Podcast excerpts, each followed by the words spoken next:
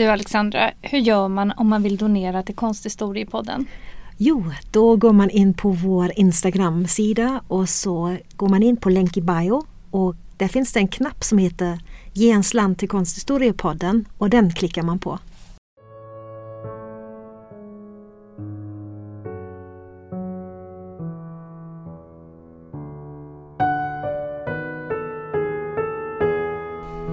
Hej och välkomna till Konsthistoriepodden. Jag heter Alexandra Frid. Och jag heter Alexandra Härlitz och idag ska vi prata om ett verk som vi egentligen inte hade för avsikt att prata om. Ja, vi hade ju planerat att välja ett verk från en annan konstnär men under månadens gång bestämde vi oss för att byta verk. Varför? Jo, därför det kändes helt enkelt inte rätt och ska vi prata om ett konstverk då, då måste det göra det. Precis. Och verket som vi valde istället skapades i en osäker tid, bara några år efter andra världskrigets slut under kalla kriget. Och med tanke på vad som pågår i Ukraina idag och vår egen närhet till detta krig kände vi att det här verket, som vi ska prata om idag, förmedlar bättre de känslorna som man kanske går och bär på just nu. Vi bestämde oss att i dagens podd berätta om den amerikanske konstnären Jackson Pollocks storskaliga målning Autumn Rhythm No. 30 eller Höstrytm nummer 30 som är daterad till 1950. Målningen mäter 266,7 gånger 525,8 cm och ägs av Metropolitan Museum of Art i New York. Höstrytm, som vi nu kommer att kalla målningen, är målad på en obehandlad duk och det betyder att det är en duk som inte har grunderats. Dessutom använder Pollock sig av vanlig väggfärg, alltså en sådan enkel färg som man använder i sina hem och inte av målarfärger. Efter andra världskriget då Europa återuppbyggde städerna och försökte läka från det trauma de utsatts för blev New York ett centrum för konst. USA hade tagit sig genom andra världskriget med ekonomi på uppgång och hade därför möjligheten att kunna utmana Paris som konstens nya mittpunkt. Dessutom hade många intellektuella och konstnärer flytt Europa och befann sig nu i New York, vilket bland annat ledde till att amerikanska konstnärer började att intressera sig för den europeiska avantgarden och den abstrakta konsten som skapades i Europa under det tidiga 1900-talet. Men trots inspirationen från Europa skulle de amerikanska konstnärerna ändå utveckla sitt eget visuella språk. Pollock själv hade enligt egen utsaga inget intresse för europeisk konst förutom den spanske målaren Pablo Picassos verk. Ändå skulle Jackson Pollock bli den amerikanske konstnären som kanske mest av alla tände på gränserna och blev den första på denna kontinent som lyckades åstadkomma den fullständiga abstraktionen. Med detta menar man att inget figurativt går att utläsa i målningen. Jackson Pollock lade duken på golvet, rakt på golvet, gick över duken och interagerade på detta sätt med hela sin kropp med kompositionen. Han blev ett med konstverket. Han målade inte med penseln. Istället slängde, droppade, smetade han färg direkt på den obehandlade duken. Han rörde sig över duken rytmiskt men samtidigt kontrollerat. Därmed hade måleriets tekniker för alltid förändrats. I Pollocks verk handlade det inte längre om att skapa ett motiv utan att förmedla känslan av något istället. Men hur uppstod egentligen den abstrakta expressionismen vars främsta representant Jackson Pollock är? Under åren före första världskriget var den amerikanska konstnärerna i full färd med utforskandet av nya tekniker och motiv och konsten kom att skifta mellan figurativa, alltså föreställande målningar och abstraktion.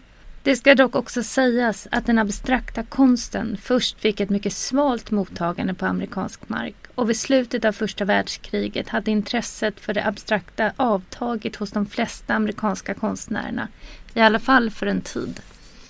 Om man försöker att se konsten i sin historiska kontext kan man säga att det amerikanska folket efter första världskriget var djupt chockerade över krigets fasor och många kände att det egentligen var Europas krig att utkämpa och att USA aldrig skulle ha lagt sig i detta krig. Dessutom rådde en viss generell antipati mot Europa. Vid krigets slut föredrog många konstnärer att måla motiv som de uppfattade som amerikanska. De avbildade samhället och den amerikanska kulturen. Den europeiska konsten var efter första världskriget passé i USA och många konstnärer sökte istället inspiration inom det egna landets gränser och arbetade på att skapa en amerikansk visuell identitet. Intresset i den europeiska konsten skulle först bli större igen efter andra världskriget. Denna motsättning mellan den amerikanskt betonade och europeiskt präglade konsten kom att bli betydelsefull även för Jackson Pollock som valde att inte vara en del av denna schism. I början av mellankrigstiden fanns det i USA två större stilriktningar. Inom den ena riktningen målades bilder som föreställde amerikanska motiv som visade scener av realistisk och socialkritisk karaktär som spred sig över hela landet. Dessa konstnärer vidhöll en försiktighet gentemot abstraktion och betonade den figurativa återgivningen med fokus på det amerikanska i sina motiv. De här konstnärerna var inte heller del av New York Citys konstscen och New York var vid denna tid ändå den stad som ansågs vara konstens mittpunkt i USA. Utifrån denna riktning utvecklades under 1920 och 30-talen den så kallade regionalistiska skolan eller the American scene i mellanvästern. Det ska understrykas att dessa konstnärer inte utgjorde en samlad grupp eller att de målade i en gemensam stil utan det var i princip konstnärer som hade sökt sig från New York och verkade istället i mellanvästern. Den regionalistiska skolan tog sig an motiv som havreskörden, cykloner, bondefolk och gick emot New Yorks elitism i konsten. Konstkritiker skrev ofta om dessa konstnärer som provinsiella men konstnärernas förmåga att avbilda det lantliga samhället och människorna i det blev mycket populära hos det amerikanska folket. De målade människor i deras vardagliga arbete på ett sätt som visade dem som vardagens hjältar. Så småningom fick den regionalistiska skolan genomslag och erkännande på det nationella planet. En av dessa konstnärer var Thomas Hart Benton som skulle bli Jackson Pollocks lärare på konstskolan The Art Students League i New York. Men hur hamnade Jackson Pollock, pojken från väst, mitt i New Yorks konstscen och blev en av Amerikas mest kända konstnärer? Jackson Pollock föddes den 28 februari 1912 i Cody, Wyoming som den yngsta av fem söner. Hans föräldrar kom ursprungligen från Iowa och under barndomen levde familjen ett kringflackande liv och Pollock växte upp bland annat i Arizona och Kalifornien. Jackson Pollocks bror Charles flyttade till New York med konstnärsdrömmar och 1930 följde den 18-årige Jackson i hans fotspår. Båda bröder studerade för Thomas Hart Benton vid The Art Students League på Manhattan. Jackson Pollock träffade Benton för första gången 1930 och då Pollock inte ansågs som en tekniskt begåvad elev försökte han lära sig från dels de stora mästarna och även från Benton. Och även om Benton då var relativt okänd blev han som en mentor för Pollock. Läraren och eleven utvecklade en nära relation och Pollock skulle till och med semestra med Benton och hans fru i Martha's Vineyard. Men Bentons amerikanska landsbygdsmotiv skulle bara forma Pollocks konst i liten utsträckning. Däremot tog han inspiration från Bentons rytmiska kompositioner. När Benton 1935 lämnade New York för ett lärarjobb på Kansas City Art Institute inledde den då 23-årige Pollock en självdestruktiv period samtidigt som han började hitta sin konstnärliga röst. När Pollock senare under sitt liv fick frågan om Bentons inflytande på hans konst svarade han att Bentons konst var något att reagera emot och att det enda han lärde sig av Benton var hur man drack whisky. Men redan under 1930-talet hade Pollock sett en teknik som senare skulle bli hans arbetssätt. Under en workshop som hölls 1936 av den mexikanske muralmålaren David Alfaro Siqueiros skulle han för första gången mötas av tekniken att arbeta med rinnande färg. Och det är denna teknik som Pollock skulle arbeta med och utveckla till sin egen. Under 1940-talet började Pollock använda färghällning som en av flera tekniken men på den här tiden kunde man fortfarande se det figurativa i hans målningar. Förståeligt nog var det mycket svårt att försörja sig under den stora depressionen i allmänhet och i synnerhet som konstnär. Men Pollock hade mellan 1938 till 1942 turen att få anställning i WPA Federal Art Project. Works Progress Administration var ett stödprogram för konstnärer inom den nya given, eller the New Deal, det statliga programmet anställde miljontals arbetslösa för att utföra kommunala och statliga väg och byggnadsprojekt. I en avdelning som kallades Federal Project Number One anställdes konstnärer, författare, skådespelare och andra kulturarbetare för olika kulturella projekt. Jackson Pollock tjänade på så sätt 103 dollar och 40 cent i månaden, ett belopp som senare reducerades till 95 dollar och 44 cent.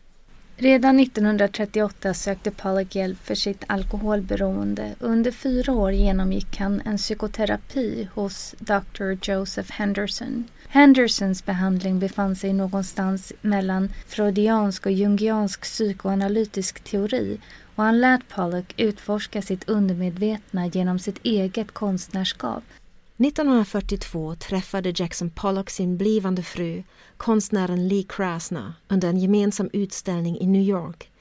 Krasner berättade hur Pollocks verk rörde henne. Det var som en bomb som exploderade. Inget annat har någonsin påverkat mig så förrän jag såg Pollocks konst, sa hon. Krasner hade arbetat som muralmålare inom Works Progress Administration och hade studerat under den tyske konstnären Hans Hoffmann. Hans Hoffmann drev en skola i New York som hette School of Fine Arts och som först och främst var en plats för unga konstnärer att lära sig praktiken att arbeta i ateljén. Hoffmans skola riktade sig mot mer utbildade och erfarna konstnärer som fick tålmodigt och metodiskt lära sig om olika medier och finslipa sina tekniska färdigheter. Samtidigt blev det en plats där eleverna kunde undgå det kaotiska storstadslivet som New York City bjöd på. Huffman var inte så intresserad i stilistiska frågor eller teoretiska ramverk och lämnade mycket utrymme och frihet för sina elever att hitta egna vägar. Han hävdade att den bästa utbildningen var att upprepa och återigen upprepa och att först då kunde konstnären skapa något riktigt originellt. Efter Lee Krasner hade träffat Jackson Pollock övergav hon den kubistiska stilen som hon hade utvecklat hos Hans Hoffman och började också att utforska den abstrakta expressionismen. Vid denna tid var Lee Krasner väl etablerad som konstnär och en välkänd person i New Yorks konstscen och det är hon som alltså presenterade Jackson Pollock för alla viktiga personer som till exempel konstkritikern Clement Greenberg Peggy Guggenheim, som senare skulle öppna museet The Peggy Guggenheim Collection i Venedig, hörde för första gången talas om Jackson Pollock under våren 1943. Peggy Guggenheim var en viktig kulturpersonlighet på Manhattan och drev på denna tid galleriet Art of the Century samtidigt som hon var en förespråkare för den amerikanska modernismen. Det var också Peggy Guggenheim som gav Jackson Pollock möjligheten att sluta med sina lågavlönade ströjobb när hon beslöt sig för att ge honom ett ettårskontrakt. Hon erbjöd Pollock en utställning under året och ett månatligt stipendium på 150 dollar.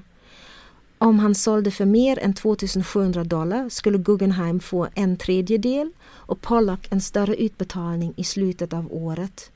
Om han inte lyckades sälja för det beloppet skulle Guggenheim behålla hans verk för året. Även om det låter som ett utnyttjande kontrakt så gav det honom möjligheten att arbeta med sin konst på heltid och att ha lite ekonomisk säkerhet under ett år. I och med Pollocks första utställning på Art of the Century fick han även sitt första beställningsarbete av Peggy Guggenheim det skulle bli den 160 kvadratmeter stora målningen Mural som skulle pryda Guggenheims hall i hennes bostad. Konstkritikern Clement Greenberg menade att i och med skapandet av detta verk hade Pollock blivit den största konstnären som detta land hade skådat.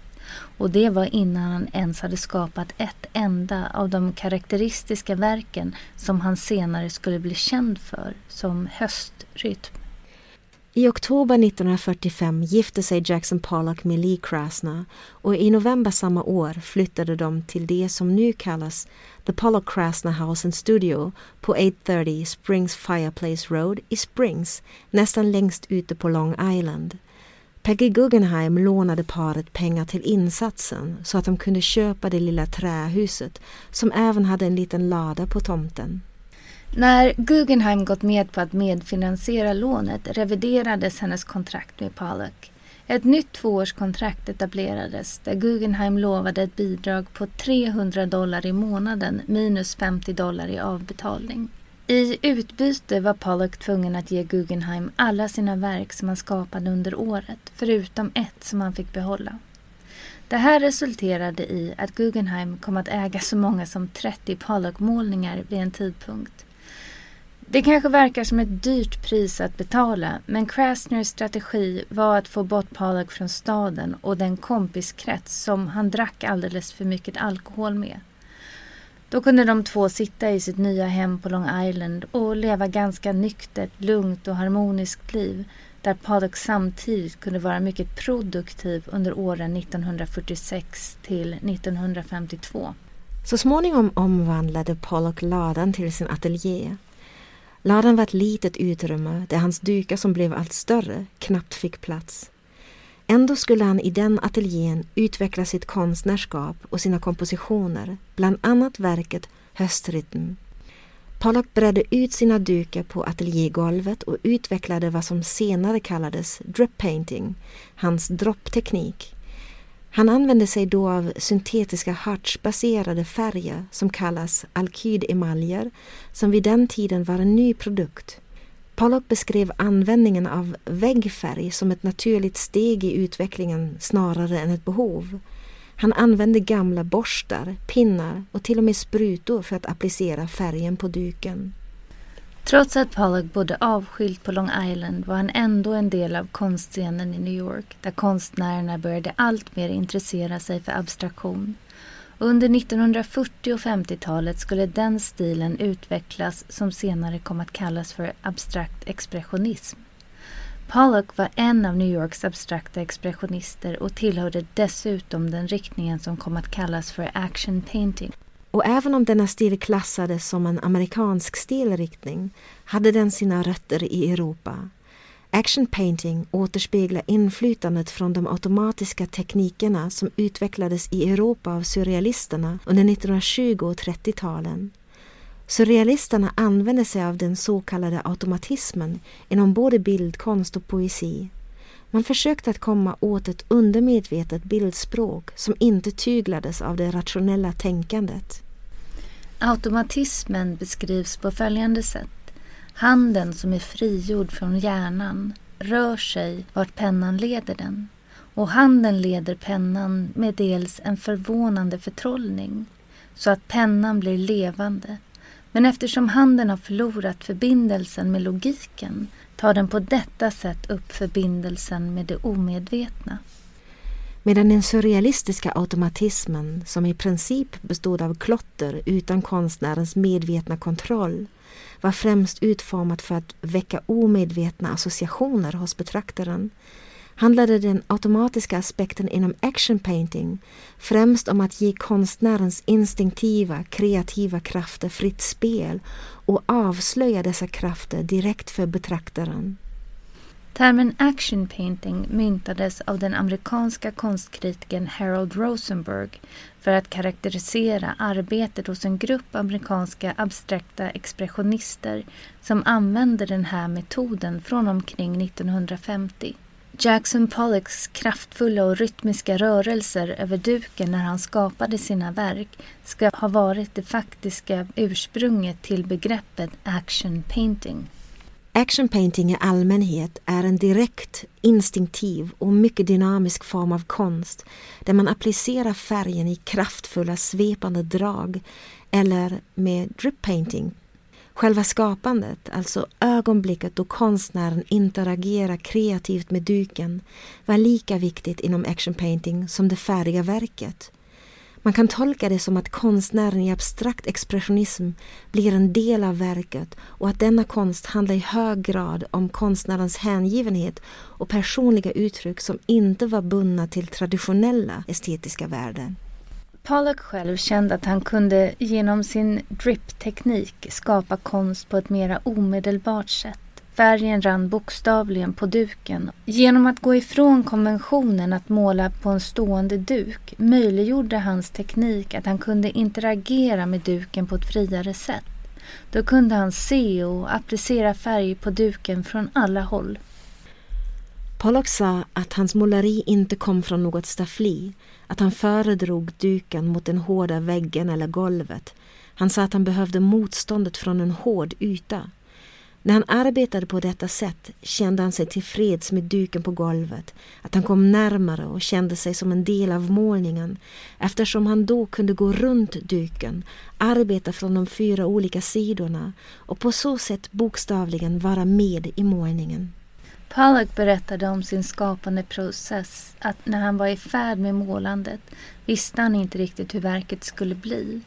Men han lät sig istället bekanta sig med duken och började då förstå vad verket skulle handla om. Han sa att han var inte rädd för att göra ändringar eller förstöra bilden eftersom han ansåg att målningarna hade sina egna liv och han försökte låta verket komma fram själv. Skulle han tappa kontakt med kompositionen skulle resultatet bli en röra. Han sa att det handlade om harmoni, att ge och ta mellan konstnären och duken. Forskare menar att Pollock såg den amerikanska ursprungsbefolkningens sandmåleriuppvisningar på 1940-talet och man tror att det influerade hans måleri. Men Pollock hämtade även influenser från de mexikanska muralmålarna och den surrealistiska automatismen som vi redan nämnde. I intervjuer förnekade Pollock olyckan eller att det är tillfälligheter i hans kompositioner och hävdade att han alltid hade ett hum om hur målningen skulle bli. Han kunde kontrollera sin teknik genom kroppens rörelse men flödet av färgen och hur den landade på duken med tyngdkraftens hjälp och dukens förmåga att absorbera färgen hade han inte kontroll över. På så sätt blev det alltså en kombination av kontrollerbara och okontrollerbara faktorer i skapandeprocessen. Pollocks mest kända drip painting skapades mellan 1947 och 1950. När Peggy Guggenheim bestämde sig för att stänga sitt galleri 1947 letade hon efter en gallerist som kunde representera Pollock. Galleristen Betty Parsons skulle ta över flera av Guggenheims konstnärer inklusive Jackson Pollock, Mark Rothko, Clifford Still till sitt galleri på Manhattan. Betty Parson gick med på att låta Jackson Pollock ha en separat utställning om året och Pollocks första utställning hos Parson i januari 1948 blev en succé. Parson beskrev Pollock som helt fri och kreativ under den här perioden. Hon sa att han var den första konstnären som målade riktigt storskaligt så att hans målningar fyllde hela väggar. I augusti 1949 publicerades en artikel i Life Magazine med rubriken är han den största levande konstnären i USA. Life Magazine lästes då av uppskattningsvis 10 procent av USAs befolkning och intervjun gav Pollock enorm berömmelse. Året efter denna artikel i Life Magazine målade Jackson Pollock verket Höstrytm nummer 30 som vi nu ska titta på. Verket förs under titeln Autumn Rhythm number 30 i samlingarna på Metropolitan Museum of Art i New York men den mera metaforiska titeln Autumn Rhythm tillkom först senare. I slutet av 1940-talet och början av 1950-talet gav Jackson Pollock sina målningar hellre nummer snarare än titlar. Och dessa nummer verkar inte motsvara den ordning som verken skapades i. Pollock gav vår målning titeln nummer 30 och den ställdes ut under det namnet på Betty Parsons Gallery år 1951 och sedan på Museum of Modern Art. 1955 visades verket på The Sydney Janis Gallery och då bar den titeln Autumn Rhythm utan hänvisning till numret. Det är inte känt varför titeln ändrades, men enligt Metropolitan Museum of Art hänvisar titeln till årstiden i vilken den är skapad och den ska tydligen vara målet någon gång under oktober månad. När verket förvärvades till The Metropolitan Museum of Art 1957 för 20 000 dollar fördes verket i alla fall in som Autumn Rhythm number 30. Verket skapades under två dagar i Pollocks ateljé under 1950 han lade ut den obehandlade duken på ateljégolvet och började med den svarta färgen från målningens högre tredjedel för att sedan fortsätta med mittsektionen och slutligen den vänstra sektionen med samma process. Färgen är pålagd i flera lager. Först med svart, sedan vitt, brunt, beige, skogsgrönt och sedan mera svart. Under hela processen målade han från alla sidor av duken. Med färgburken i ena handen och penselskaftet i den andra skvätte och ringlade han färgen med hjälp av skaftet på penseln utan att penselstråna någonsin rörde målningen. Pollocks rörelsemönster skapar något sorts heltäckande och de mörka snirklande linjerna påminner oss om höstens döende natur. Kompositionen skakar om oss. Det finns något rått med den obehandlade duken som ringlats, kvätts och droppats med emaljfärg från hemavdelningen. Rytmen i kompositionen skapar ett kontrollerat kaos samtidigt som kompositionen är helt harmonisk när man följer färgens rörelse över duken som i öglor från höger till vänster. Det finns en omedelbarhet i det som är ett avtryck efter Pollocks rörelse. Färg som applicerats enligt Pollocks kontrollerade rörelser lämnas så att färgen och duken interagerar helt självständigt. Färgen sugs in i duken beroende på färgens tjocklek och den kraft med vilken färgen träffar på dukens yta.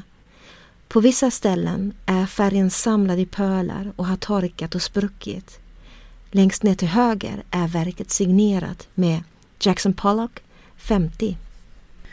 Skapandeprocessen dokumenterades delvis av Hans Namuth som fotograferade och filmade Pollocks arbete under hösten 1950. Namuth satt ihop med Pollock och Krasner på ett vernissage på Guildhall i East Hampton. Han frågade paret om han kunde komma och fotografera Pollock i hans ateljé. Trots att Pollock inte alls var pigg på detta så uppmuntrade Krasner Pollock med att gå med på det och från juli till oktober tog Namath mer än 500 fotografier av konstnärens skapande process. I majnumret av Art News 1951 dök ett urval av fotografierna upp till Robert Goodnows artikel Pollock Paints a Picture Bilderna föreställer den fokuserade Pollock som till synes energiskt applicerade färg på en stor duk spridd över sitt ateljégolv. I och med Namuts fotografier visades konstnärens målarteknik för första gången för en bredare publik. 1950 blev Pollocks mest produktiva år. Han målade 56 tavlor, 15 teckningar och gjorde två tryck.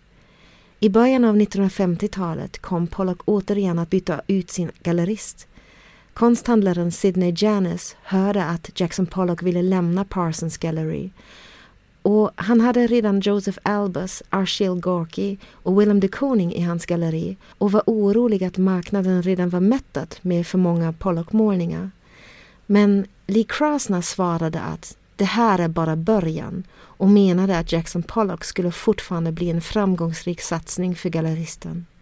Under Pollocks första år hos Janis 1952 såldes verk för ungefär 11 000 dollar. När paret hade flyttat in i huset i Springs hade de ingen inomhustoalett, badkar eller varmt vatten eller telefon och genom den här löneökningen så hade de nu lite mer än existensminimum att leva för. Pollock kunde renovera ladan som han använde som ateljé. Efter 1952 blev Jackson Pollocks verk mörkare i färgskalan, ofta bara i vitt och svart på obehandlad duk. Delvis återgick han till det figurativa. Det fanns en mycket stor efterfrågan efter nya verk, men Jackson Pollock genomgick en svår tid och behandlade sin oro och depression genom en allt mer långtgående alkoholism. Under 1955 målade Jackson Pollock två målningar och under 1956 målade han ingenting alls. Sommaren 1956 hängde Pollocks och Krasners äktenskap på en skör tråd.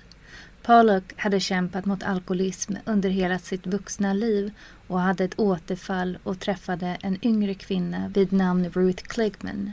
Kligman flyttade mer eller mindre in i Krasners och Pollocks hus medan Krasner reste till Europa.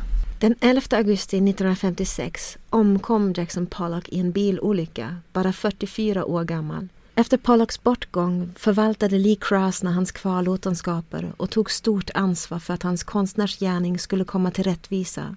Efter Pollocks död gjorde Krasner om hans ateljé till sin egen och målade där under de kommande tre decennierna fram till hennes död 1984. Jackson Pollock ansåg inte att han behövde åka till Europa för att inspireras av konst, även om man kan avläsa ett inre mörker i kompositionen Höstrytm behöver verket inte enbart tolkas biografiskt. Det kan likväl ha en koppling till sin kulturhistoriska kontext. Pollocks främsta förebild var Pablo Picasso som 1937 målade sitt antikrigsverk Guernica som vi ju också har pratat om i ett tidigare avsnitt. Pollock såg Picassos Guernica när den visades på The Museum of Modern Art i New York från 15 november 1939 till 7 januari 1940. Och målningen lämnade ett stort intryck på honom. Kanske lät han sig inspireras av det storskaliga formatet och den svartvita färgskalan. Kanske översatte han Picassos kontrollerade konturlinjer till sitt egna abstraherande formspråk. Kanske handlar det om en tid som till synes verkar hopplös och förstörd av krig. Att det var helt enkelt outhärdligt att framställa figurativa motiv efter allt som människan blivit utsatt för före, under och efter krigsåren. Och för oss nu för tiden som hela tiden utsätts för ett bildflöde av fotografier från krig, svält, naturkatastrofer kan detta abstrakta bildspråk upplevas som vilsamt när vi kan förlora oss i Jackson Pollocks rytmiska linjer som saknar början och slut och leda oss in på andra tankar. Och det var vad vi hade att berätta om Jackson Pollocks höstrytm nummer 30. Nästa gång ska vi ha en livepodd på Hasselblad Center och då kommer vi att prata om Dwayne Michaels. Men vad exakt det blir, det får ni se då. Tack för att ni har lyssnat och hoppas att ni mår bra där ute.